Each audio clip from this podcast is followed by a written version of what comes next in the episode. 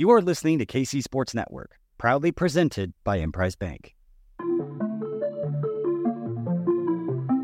Coming up, the latest episode of 10 Things.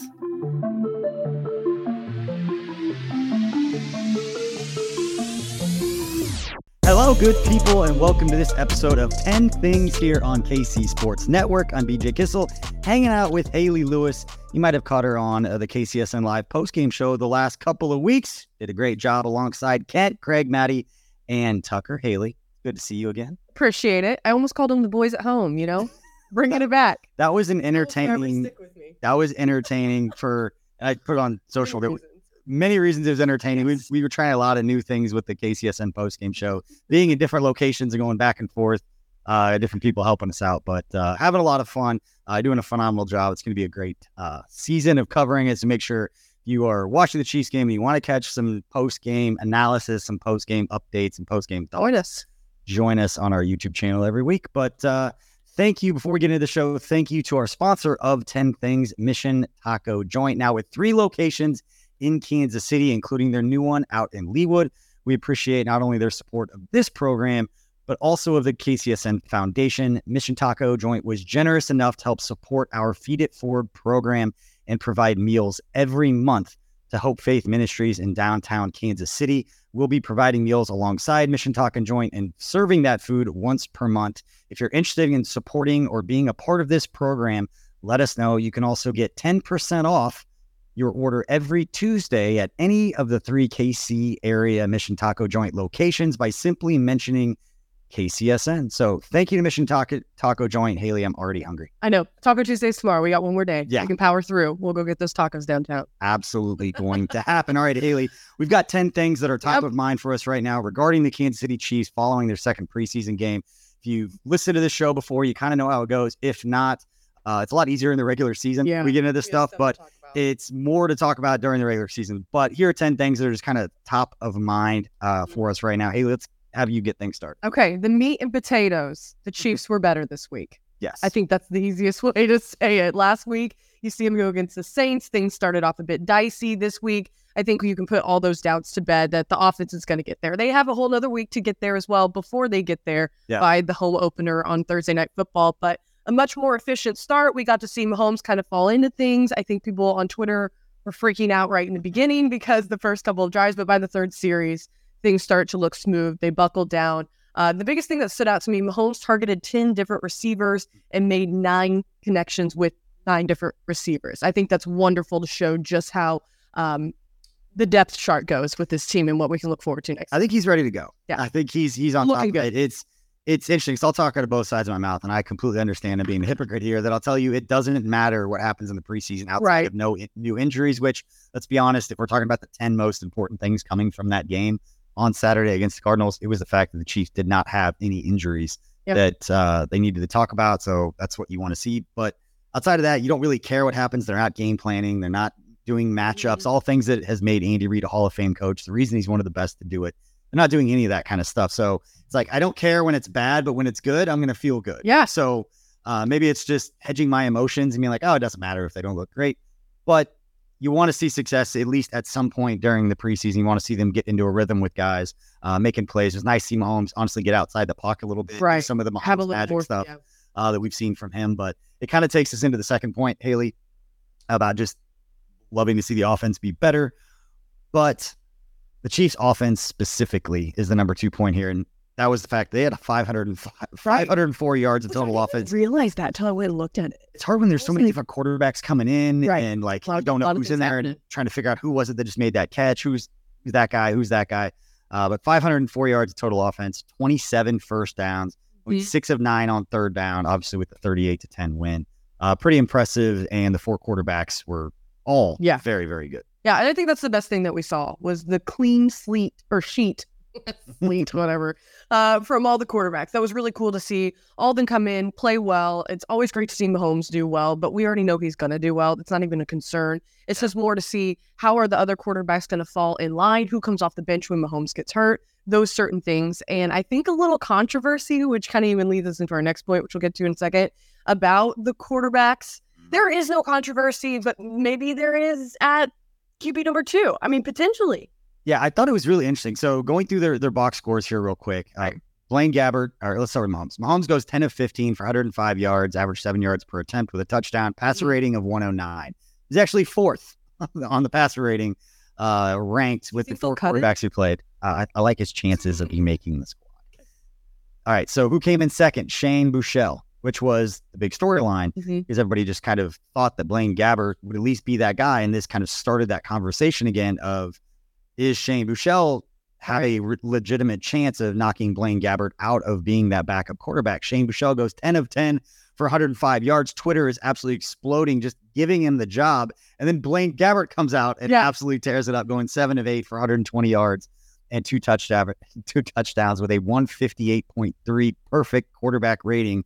And then Chris uh, Alodican, I don't know if I said that correctly. I apologize. Uh, goes four or five for 63 yards, averaging 12.6 yards per attempt with a passer rating of 118.8.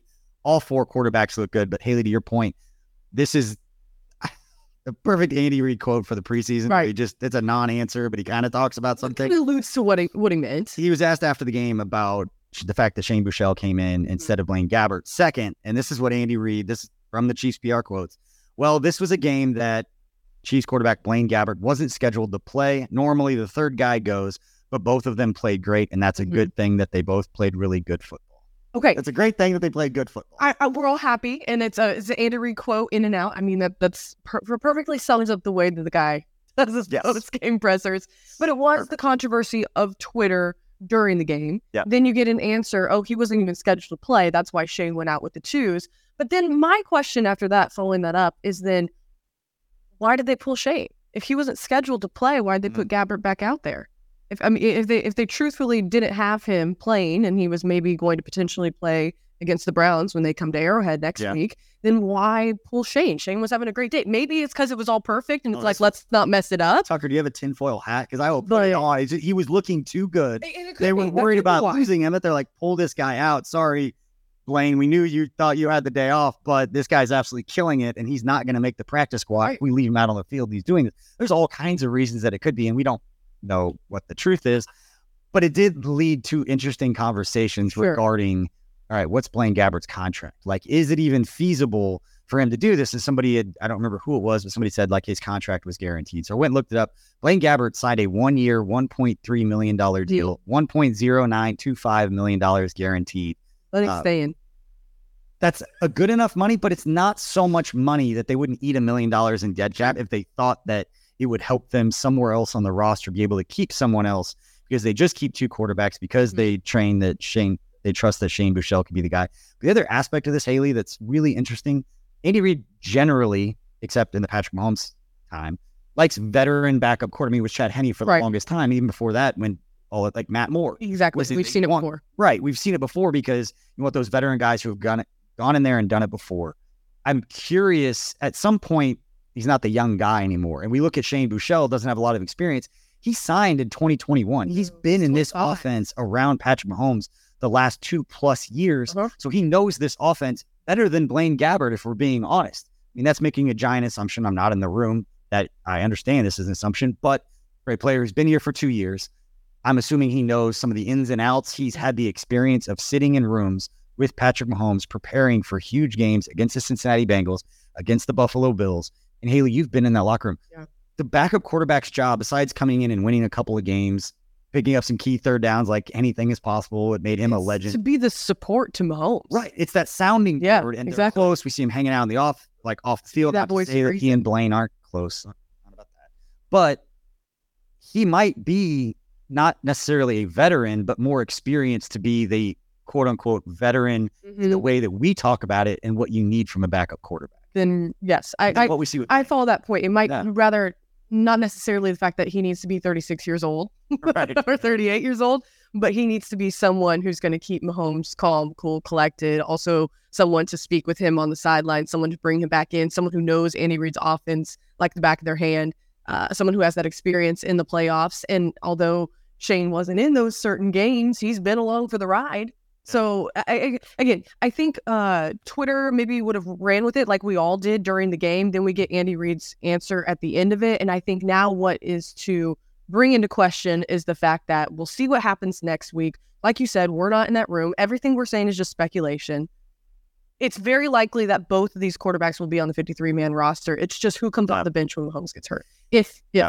not when, if that ever happens. And I think Shane Buechele may have played so well that there's a team out there that doesn't have their quarterback situation figured out. That's like, you know what? He could be one of our top three quarterbacks. Yeah. So if Yeah. the Chiefs need to only have two quarterbacks on their active roster or on their 53 because they have so much depth everywhere else, if they don't feel like they can cut Shane Buechele on that first round of 53, he passes through waivers. And we'll get to that here on the Mhm. fourth point. It's a good transition here. Um, The trimming. We'll get to that. Well, I'll finish that point as I after I explain this because the roster deadline it is different this year. It's different in 2023. It's Mhm. Tuesday, August 29th at 4 p.m. Eastern Standard Time. Everything in the league is always 4 p.m. Eastern Standard Time uh, they do stuff like this. But the roster has to be trimmed from 90 players down to 53. So over the next weeks, expect to see everybody's projected 53 man Yeah. roster. It's all the Chiefs content you're going to Yeah. see over the next week are projected Do you, 53 do man like rosters. better than how we've done it in years past, where it was a slow trim after each preseason? I do. I think the coaches are going to like it a lot more Yeah. because you have more players that could play in the final game that it doesn't matter. The problem is you trim it down. And by the time you get to that final preseason game, you'd have fewer players, but that's the one that you'd want the mo- majority of your guys who are going to play. You don't want Sure. them playing at all. So it kind of puts the coaches in a tricky position. I always thought, and this is interesting story for anyone that's followed me for a while. I've talked about this before, in that the part that was always seemed stressful to me if you just have the one cut and everybody gets released is on the scouting side. The pro personnel department, where you have these pro personnel scouts who are scouting and and trying to find players that may get released on other teams to try and strengthen your roster.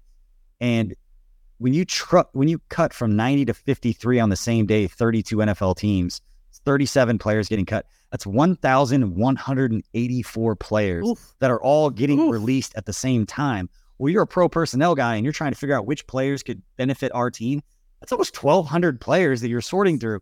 And they have this system that's a software program where you're scouting throughout the, the preseason. You tag guys that you like. And then the software, as soon as the players get released, it spits out to you. Mhm. Here are the players you tagged that you like that just got released. So they're not sorting through all this stuff like manually. It's it's this like software, and you expect that it has it, but it's cool to hear them talk about how they can tag them in different ways, and then it spits out these reports saying, "Hey, 1,200 guys just got released. Here are the six that you tagged that you like that got released." Mhm. So it speeds up that process for the scouting department.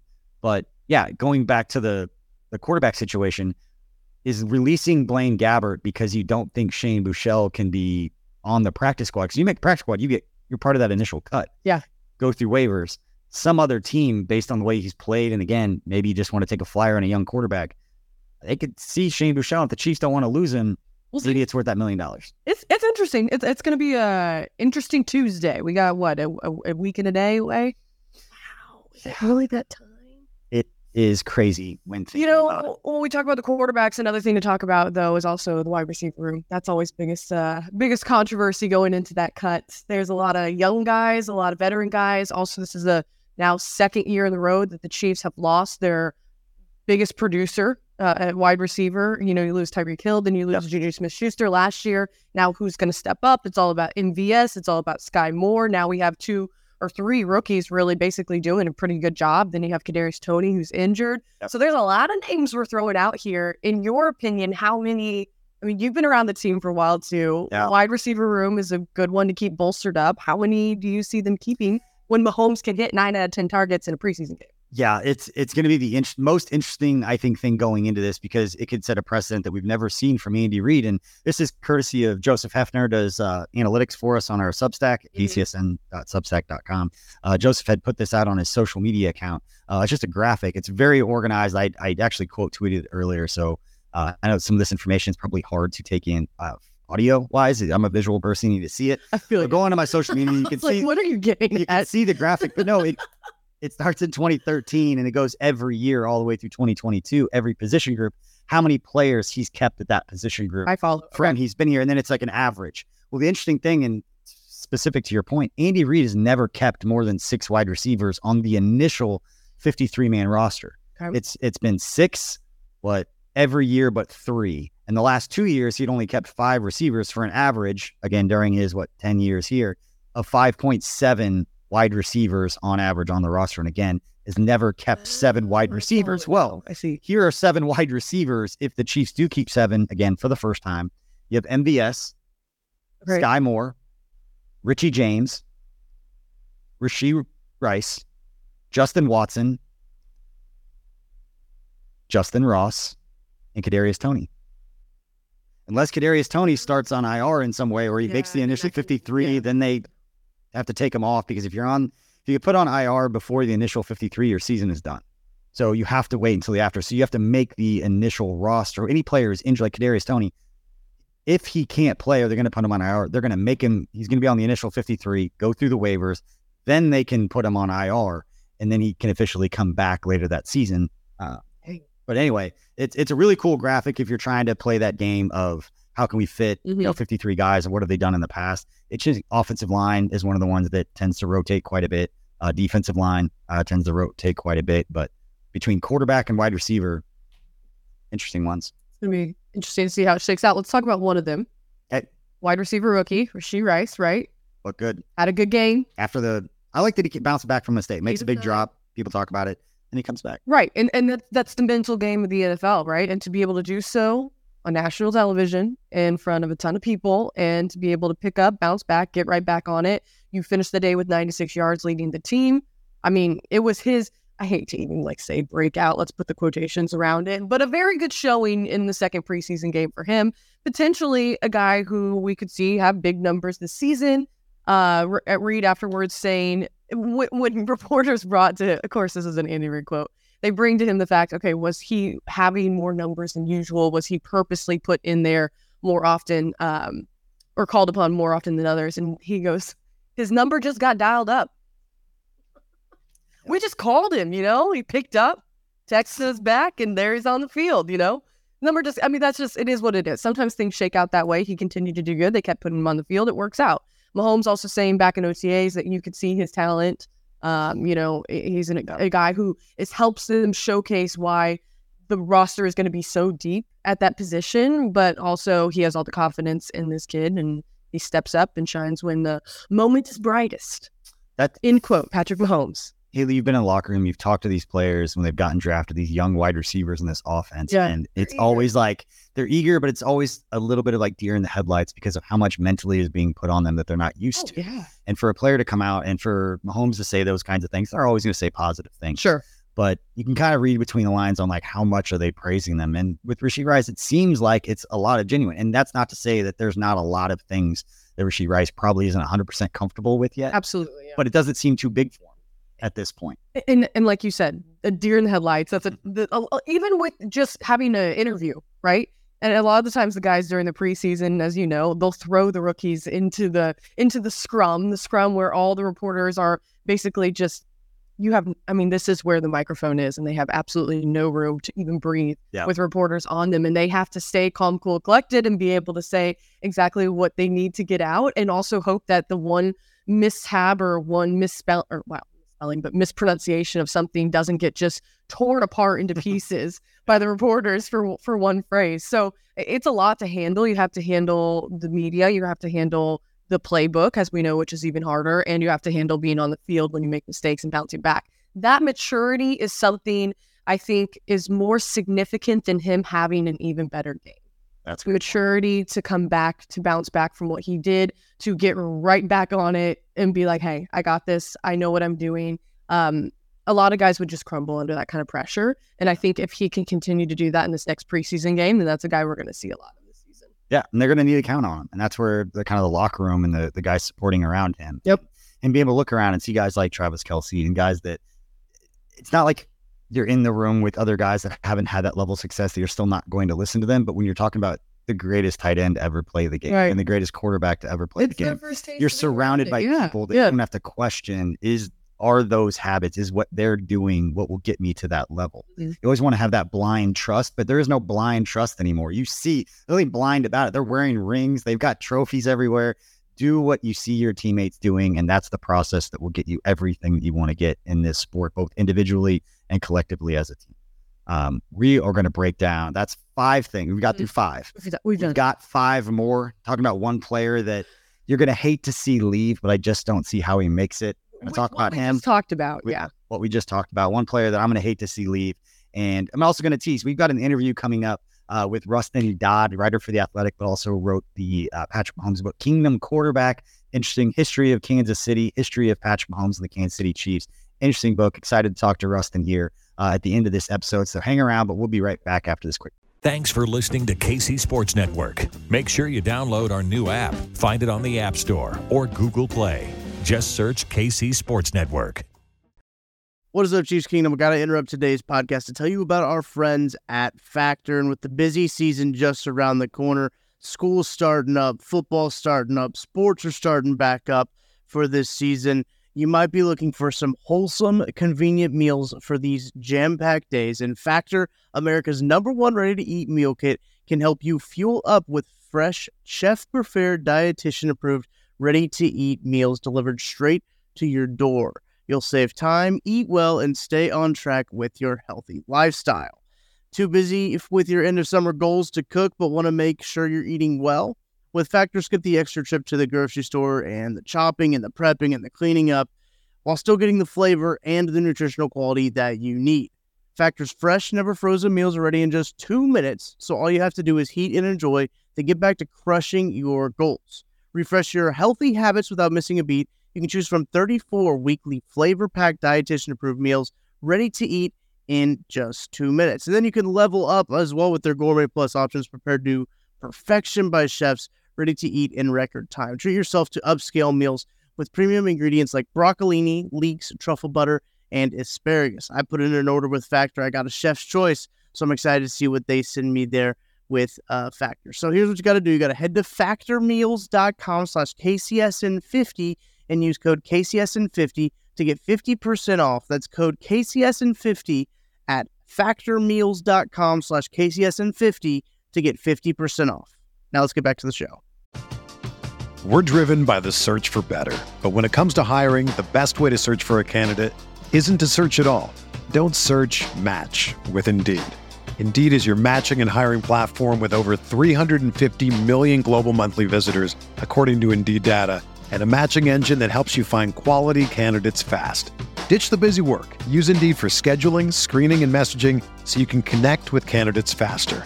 Leveraging over 140 million qualifications and preferences every day, Indeed's matching engine is constantly learning from your preferences, so the more you use Indeed, the better it gets. Join more than 3.5 million businesses worldwide that use Indeed to hire great talent fast. And listeners of this show will get a $75 sponsored job credit to get your jobs more visibility at Indeed.com slash Blue Wire. Just go to Indeed.com slash Blue Wire right now and support our show by saying that you heard about Indeed on this podcast. That's Indeed.com slash Blue Wire. Terms and conditions apply. Need to hire? You need Indeed. When you need mealtime inspiration, it's worth shopping Kroger, where you'll find over 30,000 mouthwatering choices that excite your inner foodie. And no matter what tasty choice you make, you'll enjoy our everyday low prices, plus extra ways to save, like digital coupons worth over $600 each week. You can also save up to $1 off per gallon at the pump with fuel points. More savings and more inspiring flavors make shopping Kroger worth it every time. Kroger, fresh for everyone. Fuel restrictions apply. Welcome back to 10 Things and BJ Kissel. We're hanging out with Hayley Lewis here at the KCSN World Headquarters, the show presented by our friends over at Mission Taco Joint. We teased going into this break, Hayley, that uh, there's going to be players that you hate to see leave. And that's Yeah. part of the the Brett Veach um, Chiefs, you know, personnel departments kind of uh, across the Bears that the better they are at their job, the harder their job becomes. The more talent they bring in, uh, the harder it's going to be let guys go. And there's going to be times where we end up letting guys go that two, three years down the road become dudes for other teams just because you can't get everything 100% right.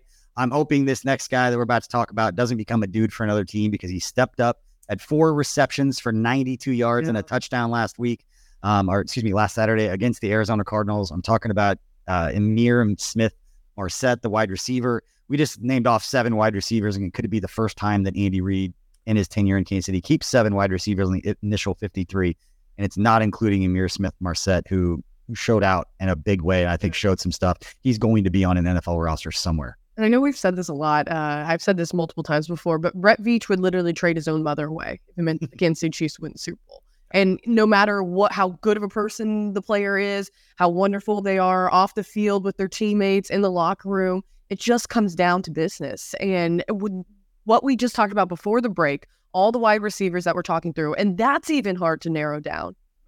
And those are guys we feel pretty locked in on. This is a great a great talent. But even Nate Taylor tweeted it out on Twitter. Another NFL team is going to reap the benefits. The Chiefs developing Ihmir Smith-Marsette. So yeah. it's unfortunate. It's the way that it goes. Um, I don't see him landing here unless something blows my mind next week. Yeah, and I know I've seen a few things, not a lot, but just on social scene. Well, if they're not good, just trade them. Some team will trade for them. Every other team has pro personnel guys who are going to look at our roster and say, they don't have a room for him. We don't have to trade for him unless you don't think he'll pick you or you're low on the waiver wire. There are reasons why a trade could still make sense. Sure. Um, you can control the fact that he would come to you, doesn't have to go through waivers. So maybe, but you don't have a lot of leverage because pe- teams know you can't keep them all. Uh, if that's a player that somehow ends up on the practice squad, will be an absolute phenomenal thing for the Kansas City Chiefs. But uh, Ihmir Smith Marsette was a fifth round pick in 2021 out of Iowa by the Vikings. He's played in 14 games in his career with the Vikings and the Bears, who he spent some time with last year before he came over to Kansas City. But Hayley, the thing that showed, thing that I loved seeing from him, he had, like I said, four catches for the 92 yards on Saturday. The, but he showed a little bit of everything on each one of those plays. On the first catch, it was a deep corner route where he got over the defense, showed his speed, mm-hmm. showed his ability to track the football. And it's one of those, you're running those corner routes, you're running away from the wide receiver, you're catching over your outside shoulder. Talk about like those outfield turns, right? Like an outfielder and looking one way over shoulder, then flipping and looking the other way it's not easy to do, and it's easy to see guys not be able to track the ball and find it mm-hmm. and make a play. But the fact that he did that on his first one made a big catch for a huge gain. And then on his next one, you saw a little pivot route, which he kind of stumbled through. I don't want to say it was the cleanest route anyone's ever run, uh, that little pivot whip route, whatever you want to call it. But as soon as he caught it, he took a shot from the safety. We'll give some credit or be fair here. It wasn't the greatest tackle attempt, but you saw a safety come downhill, gives him a pop. And for a receiver you saw have the speed to get over the top of a defense, track the ball, and catch it, for that same receiver to have the physical ability to catch a quick route across the middle, take a shot from a safety, yeah. have the contact balance to not go down, but then turn the corner. And the I timing of that. I, I call it athletic fluidity. I don't know what else to call it. We said with Bobby Street, like the running in the semicircles, whatever you call that athleticism you take a shot, you turn that ankle, you turn your body and then explode up the field. Right. That's a completely different kind of skill set. So you've seen two completely different types of skill sets on two catches for him. And then on his third one, it was just nice little hook route. But then on the last one, it was a back shoulder catch, mm-hmm. which takes a lot of timing, a lot of um, practice, and looks a lot, it's a lot more difficult than it looks. And then he drug a defender like five yards after that catch uh, for his last one, almost scoring his second touchdown. And so you saw the speed down the field, the ability to track a ball. You saw the physicality, being able to basically shut off a blocker, immediately get up the field and score a touchdown. And that was last one, more of a refined back shoulder, kind of a, I don't say passive, but more of a, a skill type of practice play that's not yeah. easy to do. It's not a physical thing. That takes a lot of reps and a lot of work ethic uh, to be able to do something like that. And then again, the physicality to drag a defender. Again, you show those three plays to any team, I guarantee you he's going to be one of the six best wide receivers on one of the 32 teams in the NFL. I mean, you you seem pretty solid in your feeling about him not making it here in KC. I think a lot of people would agree with you as well. Not to say that that's any bit wrong, yeah. but if he was going to take a spot of someone, who would be your first person you would mix? I know we didn't rehearse that. I just threw it didn't. I, but it's not, it's not that. It's that it's not easy. Um, because Justin Watson is making this team. I've seen that on social media. I'm telling you, Justin Watson is. If Justin Watson doesn't make the Chiefs roster, I, I will donate five hundred dollars to some charity. You can call out on social media all you want. He is going to. to make this roster. What? I just have a charity bank account. you like tell me what charity to send it to. The first person I see on social media that listens to this and names a legitimate, nice charity, I will donate five hundred dollars if he doesn't make the initial 53 yeah. man roster. I'll put my money where my mouth is. Justin, it's not Justin Watson. Um, the only the the cop out answer would be maybe Kadarius Toney, but that would just because he wouldn't make the initial 53. I he has to make the initial 53, so it's not. Richie James has looked good. I don't know who it would be. I'm trying to figure out an IR something or other. And You'd have to move some pieces. That's it's it's something that I would need time to answer. I again, I just threw it on you unless unless you're trading Richie James or somebody like that, but I don't know why they would do that. I think So that's one of the weak, weakest weakest links. But let's talk about another Justin. Okay, Justin Yes. Ross, the kid who has the best story probably in the league right now, sits out due to injury. He's technically a rookie now, first year player. Um, beginning of the game, Chiefs are struggling. He's able to step up big. Mahomes connects with him, twelve yard gain, gets him into the Cardinals territory. That's another guy. oh, He only had two receptions, eighteen yards. But this is an, again another kid who he showed up against the Saints. He shows up again. He plays his role. He might not have stood out as much as other receivers. You're not going to do that every single game. You're not going to be the star of every game. But what Mahomes said about Ross afterwards what stood out to me. So he says, in quotes, it was a good play. We wanted him singled up to see what he could do. He's been making those plays happen all training camp, and I think you have all seen that. Um, it's a lot of trust that we have going within him to win the assignment. Uh, he ran a great route, lost the defensive back, caught the ball, got up the field, great catch. I think again, if you have Mahomes saying things about you post game, and it's positive, we have trust in him. You've seen those things all season long, and, and we're there in the media too. We've heard Mahomes. I mean, he's not going to ever bash a player or say something, Right. but for him to use the words trust, you've been seeing it happen all training camp. I- I think that stands big and, and will carry through for him. So I'm excited to see how he does throughout the rest of the year. That was another good performance for him. Might not have been the, I mean, the greatest thing in the world, but next week we'll see him hopefully continue to build on what he did in week one. I think it was important for those of us that really pay attention to like the roster snaps and who's playing with who that Justyn Ross in the first preseason game wasn't on the field with Mahomes. Right. And then this time he was on the They field with Mahomes. They made a connection. And it wasn't for me. I'm not going to go too much because we've seen it from Justyn Ross consistently. Uh, for people who are at practice every day, it was like, hey, this guy's pretty good. There were a lot of us that were like, hey, he's never stepped foot on the field. And for me, it always goes back. The Justyn Ross conversation flipped when the DeAndre Hopkins stuff was happening, where it was some factions of Chiefs fans that we don't need DeAndre Hopkins, we have Justyn Ross. Th- those of us that were like, whoa, whoa, whoa, whoa, Okay, whoa, whoa. relax. Not saying he might not be, but that's not a reason that Brett Veach should not bring him in because a player's never stepped foot on the field is going to be someone who is versus who's a yeah. top five wide receiver over the last decade. So that's the part for me. But what gets me really excited physically and what we saw against the Cardinals on Saturday wasn't just that Justyn Ross had the nice catch. It was that you have a six foot four, 210 pound receiver running a whip route that created that much separation. Those are normally route the kind of routes you see from your slot, your inside guys that are breaking to the out, Right. um, trying to manipulate the safety, the linebacker, move some guys around. The fact that a receiver at his size can create that kind of separation, and granted, don't know who the DB was on it, um, playing in this division where you have Patrick Surtain, you have Asante Samuel Jr., Sure. You've got some dude, JC Jackson, if he comes back and plays the way that we've seen him play in his career. But maybe Ned's going to do that against starters. But that was a phenomenal route Mhm. by a big receiver that you normally don't see those types of routes one on the outside by guys his size. And, and Mahomes even alluded to that the fact that he was able to win the assignment. That, that- I mean, that's the biggest key, I think, in what you're saying and what I'm saying is the fact that greatness is recognizing that. And, and, and who it was against, we might not know. It might not have been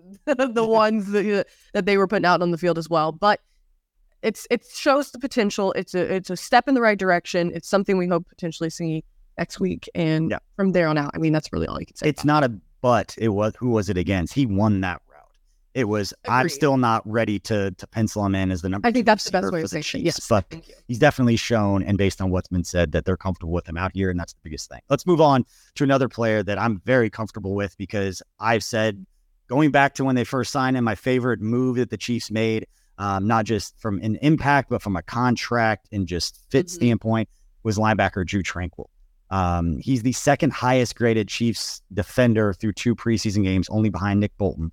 Um, but saw this, and I, I apologize. I think it was Matt Derrick on uh, Twitter who said that Drue Tranquill also is the backup green dot, Yes. which means in a very short amount of time, Spags has shown trust in him to hand him that sort of responsibility. And the fact that got here just this offseason, signed a one year, $3 million contract for a player who is going to be on the field a lot, a playmaking on the other side of the line of scrimmage linebacker. Fantastic move from Brett Veach. Uh, and just kind of a tag because they signed very similar contracts. The third highest graded Chiefs defender this preseason, safety Mike Edwards, who also signed this offseason one year's Mhm. $3 million. We make a lot of credit and obviously, yeah, for we credit praise the Chiefs for Patrick Mahomes and Travis Kelce and all these guys. You do not win Super Bowls without players like Drue Tranquill and Mike Edwards at some point stepping up. So Brett Veach deserves a lot of credit for putting this roster together. What we've seen, uh, I know we're about to talk about the offensive line Yeah. uh, that he worked on this offseason, but do not forget about players like Mike Edwards and especially Drue Tranquill. I think he's going to be a fan favorite because I think he's going to be making those play breaking up passes across the middle, making tackles for loss, those things that get Arrowhead going. I think he's going to end up being a fan favorite. And I've said Yeah. that from the beginning. I think, uh, and on the sidelines, you also see him, him and Mahomes hang around a lot. Yeah.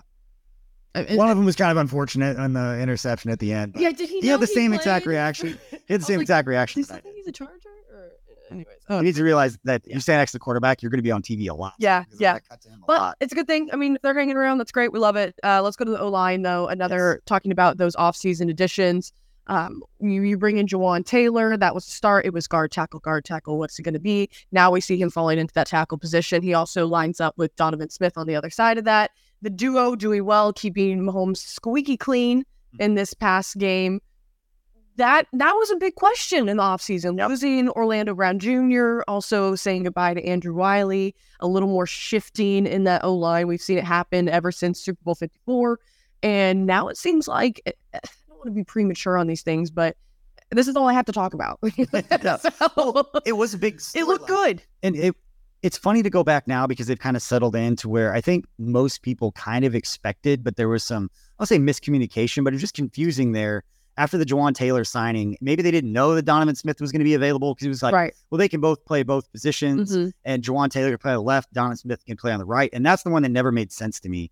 Of I know you pay Jawaun Taylor a certain amount of money, and that could be at left tackle, but to, to be versatile, but He's played right tackle. let Donovan Smith it. played left tackle. Do not put them in places that they haven't been playing. Put them where they're most comfortable, regardless of the money. And that's kind of where things seem to be headed uh, as the team gets ready uh, for the next preseason game. This is always an interesting week, Hayley, because you have like a third of the Chiefs roster is not they're not paying attention at all Yeah. to the preseason game. They are preparing for Detroit.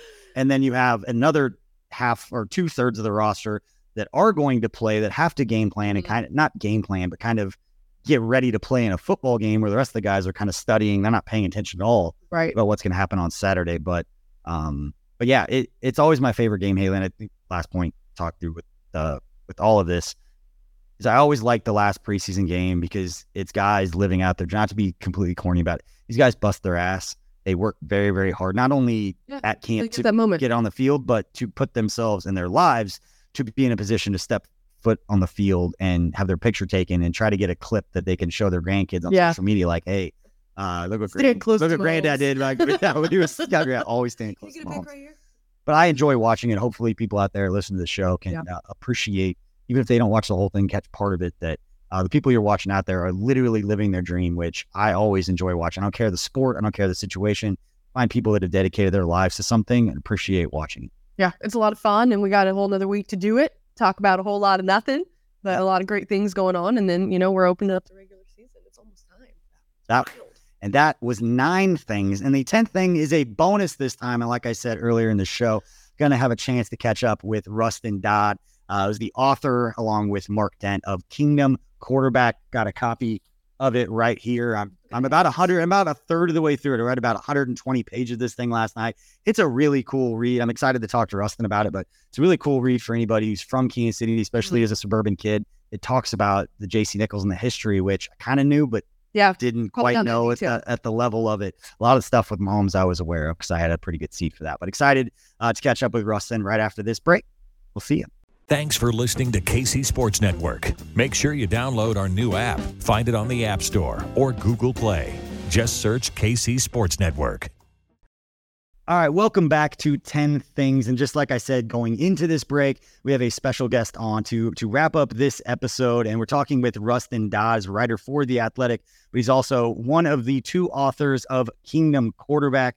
Like I was saying earlier, I got about 120, 130 pages in last night, Rustin. And just a quick teaser for anybody who's listening, whether audio or video Patrick Mahomes, the Kansas City Chiefs, and how a once swinging Cowtown chased the ultimate comeback. Rustin, I appreciate you coming on and having a chance to talk with us a little bit about your book. No, thanks, BJ. I'm really glad to be on. Yeah, we were talking a little bit before we started recording just about how it's just a cool kind of mix of short stories. And as somebody that grew up in the, the Kansas suburbs and a lot of the the history of the way that Kansas City, eh, the way that it is now and how it got to this point, it's a really interesting read. And I knew a lot of these things, but didn't necessarily know it at the level and at the detail you guys get to in this book. So the first question I have for you is just what led you to such a unique idea to put together a book that goes from you know Patrick Mahomes and what it is now to kind of the history of Kansas City and how we got to this point. It's just a really creative way you guys put this together. Yeah, so it it all started probably after the Chiefs won their uh, first Super Bowl. So this is like 2020, you know, a few months after the Super Bowl, going into that next sort of like run it back season. Um, and it seemed like you know, like the Chiefs were like even at that time, it just seemed like okay, this is going to be a dynasty. I don't know if you felt that way, but like it just yeah. it just seemed like they had everything football wise. And so I grew up. Uh, we're close to the same age. I think you're a little bit older than I am, but I grew up in uh, Overland Park in like the '90s and uh, graduated high school 2005. So that's like the era in which I grew up in, and like it just felt as I spent most of my like adulthood in Kansas City that like the city had just drastically changed from kind of the late 90s into like the 2000s and 2010s and it just like the city had a lot of momentum and obviously sports are a big part of that but like just everything in the city just seemed to be kind of ch- like a lot of changing new energy like new pride like all these various things.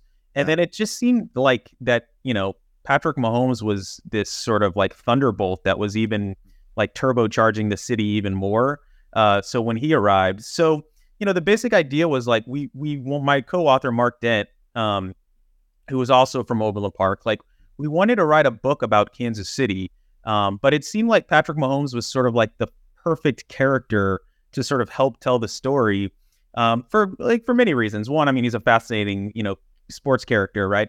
Um, but it also just like the way we structured the book, and you sort of mentioned that it's sort of both of these stories simultaneously. It's like Patrick Mahomes' story, but then it's Kansas City's story. Um, and you know, like it just it's it seems like an it's an easier way for somebody to kind of get through both stories, right? So like you don't have to spend you don't have to spend 300 pages just writing reading straight history of Kansas City, which some people might find interesting, but like you, it might just be a little bit more of a slog to get through. So it's like if you can read 15 pages about you know some era of Kansas City that you might not be familiar with, and then you spend 15 pages reading about the 2017 draft. Um, yeah. It's it's like uh, it's just like kind of a fun way to get through a book that has some like serious you know topics and serious subject matter, but it's also just like our whole point was like let's make a book that's fun that people will will want to get through what I took from it as I started reading through it, it, it again, it was interesting for me because I grew up out in Stilwell, um, which is now considered Overland Park. Uh, they annexed all the way out there. Like during that time, because I, I graduated from Blue Light High School in 2001. And so a lot of the the stuff that we're talking about, whether it's you know Overland Park, Stilwell, it's all kind of the, the same general area.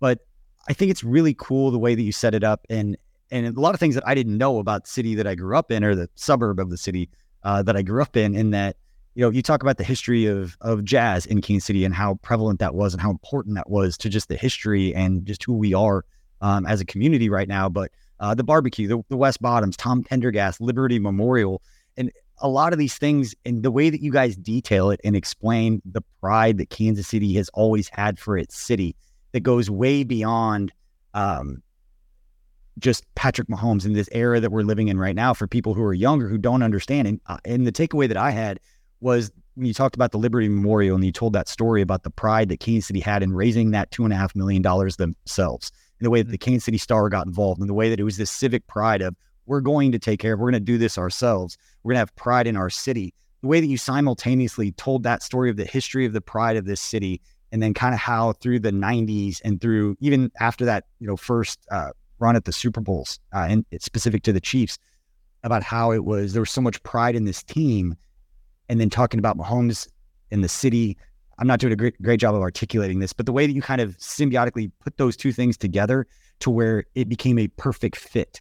That the Chiefs hadn't drafted a quarterback since Todd Blackledge. They hadn't drafted a quarterback who had won them a football game in 30 years until Patrick Mahomes, which is the crazier part of that stat of not drafting a quarterback in the first round for 30 years, but not drafting a quarterback who ever won a football game for you for 30 years is crazy to think about. And it's just this these two stories coming together that gives you a reason and the explanation why at a deeper level there's this support and this crazy Patrick Mahomes was the perfect athlete at the perfect time and right city for it to be exactly what we're experiencing right now. I just thought that part of it is really cool. It's hard to articulate, but you feel it when you're reading the book. No, I mean, I could go on for for like hours about the history of Kansas City, but like one thing that's really interesting when you go back and you like study all this stuff or research it and, and write about it is like how much history sort of like echoes over the time, right? So like if you go back 100 years, you would think that Kansas City would be a significantly different kind of place 100 years ago, and it, it was. But like the people very much are familiar, like the things they you know were interested in, thought about, and like the pride they had in their city. Um, you know, back in like the 1870s and 1880s, there was this big push. There was like this marketing plan in Kansas City, and it was called City of the Future. Um, and it was like the idea that like you know Kansas City was a young city at the time, but like the people who lived there, there was no really reason for it to like grow into something like you know big and special. It was just kind of in the middle of the country, but like the people here like really really believed and like felt so strongly like that this place could be something.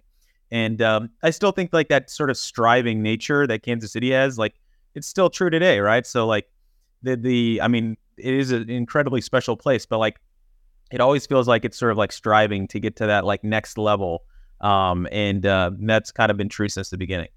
You, I think the people of Kansas City were described, and it was in context, I believe, of you know stories back in the day, uh, like the early 1900s. But it was like they're they're nice, polite, with a hint of self doubt. It, yeah. that was the way that it was described. Like that is so perfectly describes everybody I grew up with, and it's just the quintessential, and just the, the way that you have things on the East Coast and the West Coast. Like you want to know what how things are going to happen or how things are going to be affected. Go to the Midwest, go to Kansas City, and just see this melting pot of people from back in the day and how it all came together. And uh, some of it's good, some of it's not good, and it's it's interesting for again. I think it's important for people to read and understand kind of how we got to this point. Uh, but the the funniest thing, Rustin, and I, I, was actually laughing out loud. I was trying not to wake my son up when I was reading it last night. That I was laughing out loud on is for the first time in my life, I read through something that explained Kansas City, Kansas, Kansas City, Missouri, the river, how that real estate, how it all happened and to get into the details the way that you guys did for this book was so funny that I think, Rustin, you need to record a video that even if it's just reading the excerpt from the book, like that four pages as quick as you can of just like how Kansas City got named. So every time anybody ever incorrectly says Kansas City, Kansas, or screws it up, everybody can just kind of like throw that meme to them and it just explains exactly why everybody gets it wrong and the history of of Kansas City, Missouri, Kansas City, Kansas. I just, I'm not gonna be able to explain it. If you want to, you can. But I, I was reading through it. I'm like, this would be a perfect response to anybody that gets that wrong because we all know it happens. Yeah. Well, it, I don't want to spoil the book, but what I will say is that it's so confusing that when I was, I, I got an early copy and I was like proofreading, just kind of going through, like making sure there were no typos. And I read that part and I was so confused. And I, it's like I literally helped write the book. I wrote the book, but I still was so confused that I thought we got something wrong. And I like texted my co-author. I'm like, oh no. And then he's like, no, no, that's right. And it's like it's because the entire situation makes no sense. Um, it's like you have Kansas City, Missouri. They name it Kansas City before the state of Kansas even exists.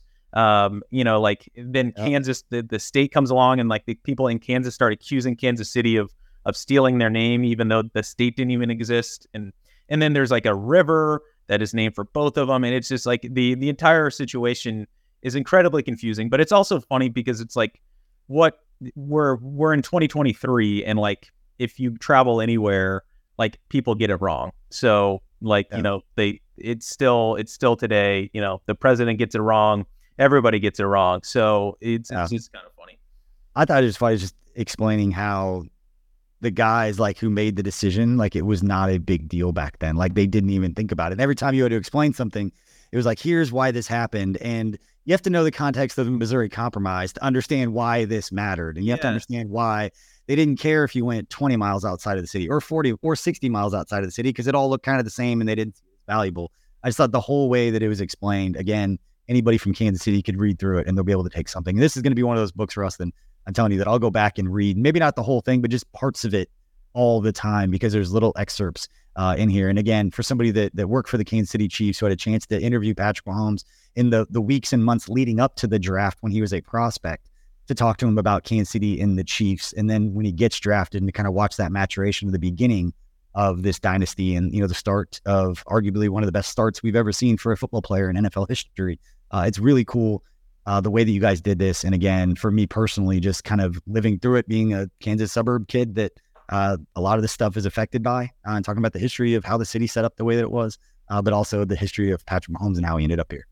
No, no, for sure. I mean, thank you for for one. And it's like I, I was doing another interview recently where it is one thing when like all this information is in uh, one place. It's like it's fascinating to think about all the what ifs, right? Or like all the little moments that had to happen uh, for for this that for this to be like our reality, right? So like you know the whether it's the two, 2017 draft, whether it's like Patrick Mahomes' story in high school when he's not even a full time quarterback until his junior year, you know whether it's like all of these little moments that that had to have happened for this to be what happened. Um, I don't know. It's it is it's like it's kind of cool to think about. Yeah, it's it's special, and again, I think it's the the right guy in the right spot in the right city um, that embraced him and that that needed the quarterback. It just again, you couldn't you couldn't write it better uh, as far as the script of, of Patrick Mahomes uh, and his background, his story, and the Chiefs' history of not just the the city but of the the organization and the lack of drafting a quarterback and just needing that guy. Uh, and again, I I haven't got all the way through it. I'm really curious the, the stuff with Alex Smith, and I've said this from the beginning that they should build an Alex Smith statue right next to the Patrick Mahomes one for how important he was at the beginning part of his career. And you can talk to Lee Stenberg and talk to Chris Cabot of what Mah- what Alex Smith meant to Mahomes that year that he redshirted. Uh, it was so special. Now, before we let you go and get your final thoughts, Russ, and just where can people find this book? Uh, what else can you tell us about it to make sure that people get it and some of the things you have going on surrounding it? Yeah. Um, well, you can pretty much order it anywhere Amazon, any independent local bookseller. It'll be out Tuesday, August 22nd. So this week, um, tomorrow, as we're recording this. But uh, yeah, any Barnes and Noble in Kansas City should have it. Um, any most Barnes and Nobles probably across the country should at least have a copy or two. Um, so yeah, you can pretty much get it anywhere. I mean, Amazon is the easiest place. You know, if you want to throw some love to your local bookseller and kind of find them and order it through them, you can always do that too. But um, but yeah, BJ, no, this has been great, and we just kind of hope people, you know, it's a it's a like as I said, it's a it's a way to sort of enjoy the last you know five or six years of Chiefs history while also kind of you know reading about the the entire history of Kansas City. All right, Austin. Before I let you go, I want to get your favorite thing that you either studied or learned or kind of dove into that again being from Kansas City that maybe you didn't know before you started writing this book. Give me one on Kansas City and one on the Mahomes side of just something that you really enjoyed or a fun story and going through the process of writing this book is going through some of the acknowledgments at the end. You've been working on this for a while, some of these interviews yeah. and some of the stuff that you've gathered. Um, just what was your favorite thing about Kansas City and favorite thing about learning about Mahomes?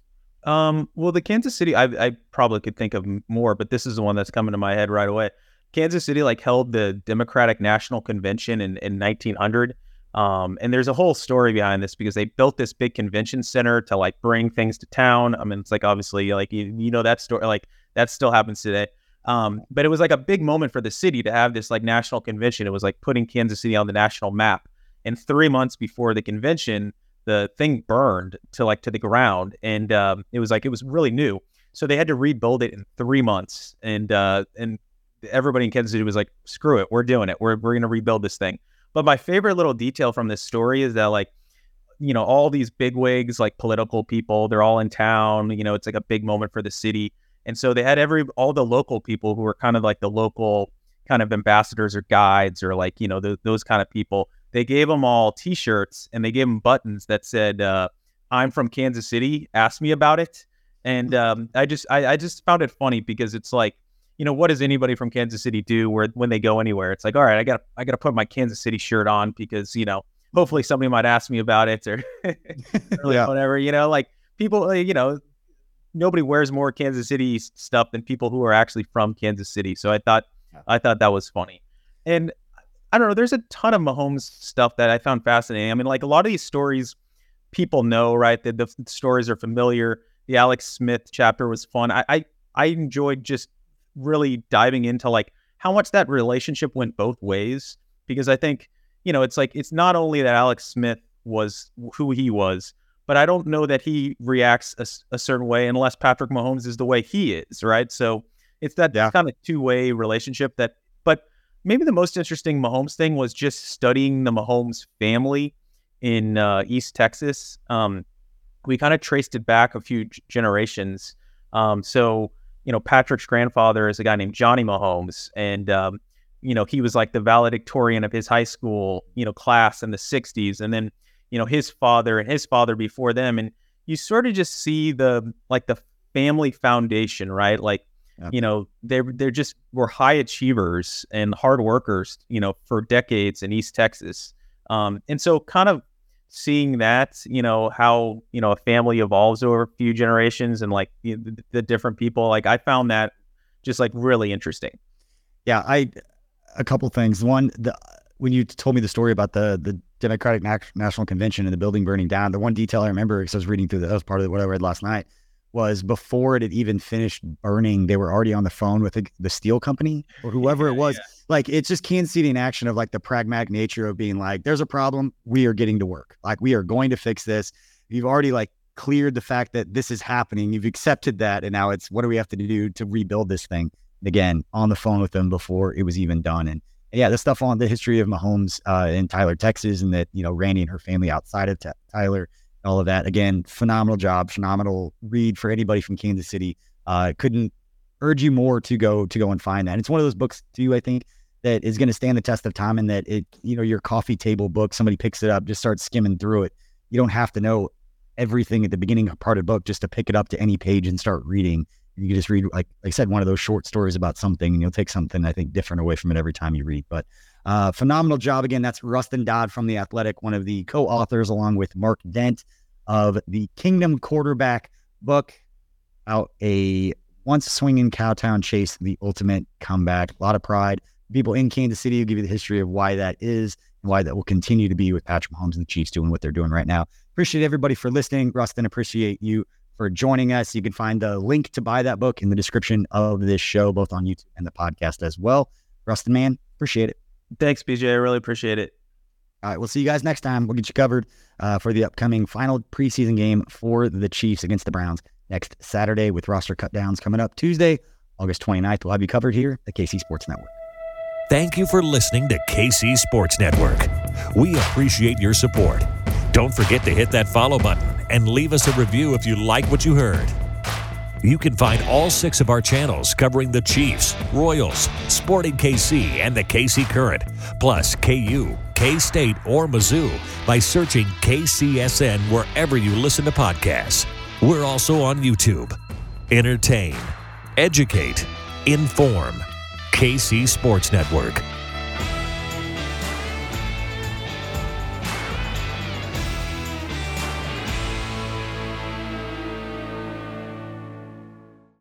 The headlines remind us daily the world is a dangerous place. The elites in charge say everything's fine, stop noticing. But you know better. And your gut knows that time is short to prepare for a world that is four missed meals away from chaos. My Patriot Supply has helped over 3 million families become more self reliant and is the company Americans trust to prepare. Go to mypatriotsupply.com and secure their best selling three month emergency food kits. Each contain delicious breakfasts, lunches, and dinners, averaging over 2,000 calories per day. Secure at least one food kit for each family member. For a limited time, save $200 plus get free shipping on all their Ready Hour three month emergency food kits. You're not ready if it's not Ready Hour Foods. My Patriot Supply also has solar power generators, water filtration units, biomass stoves, heirloom seeds, and critical survival gear. Shop mypatriotsupply.com today. mypatriotsupply.com.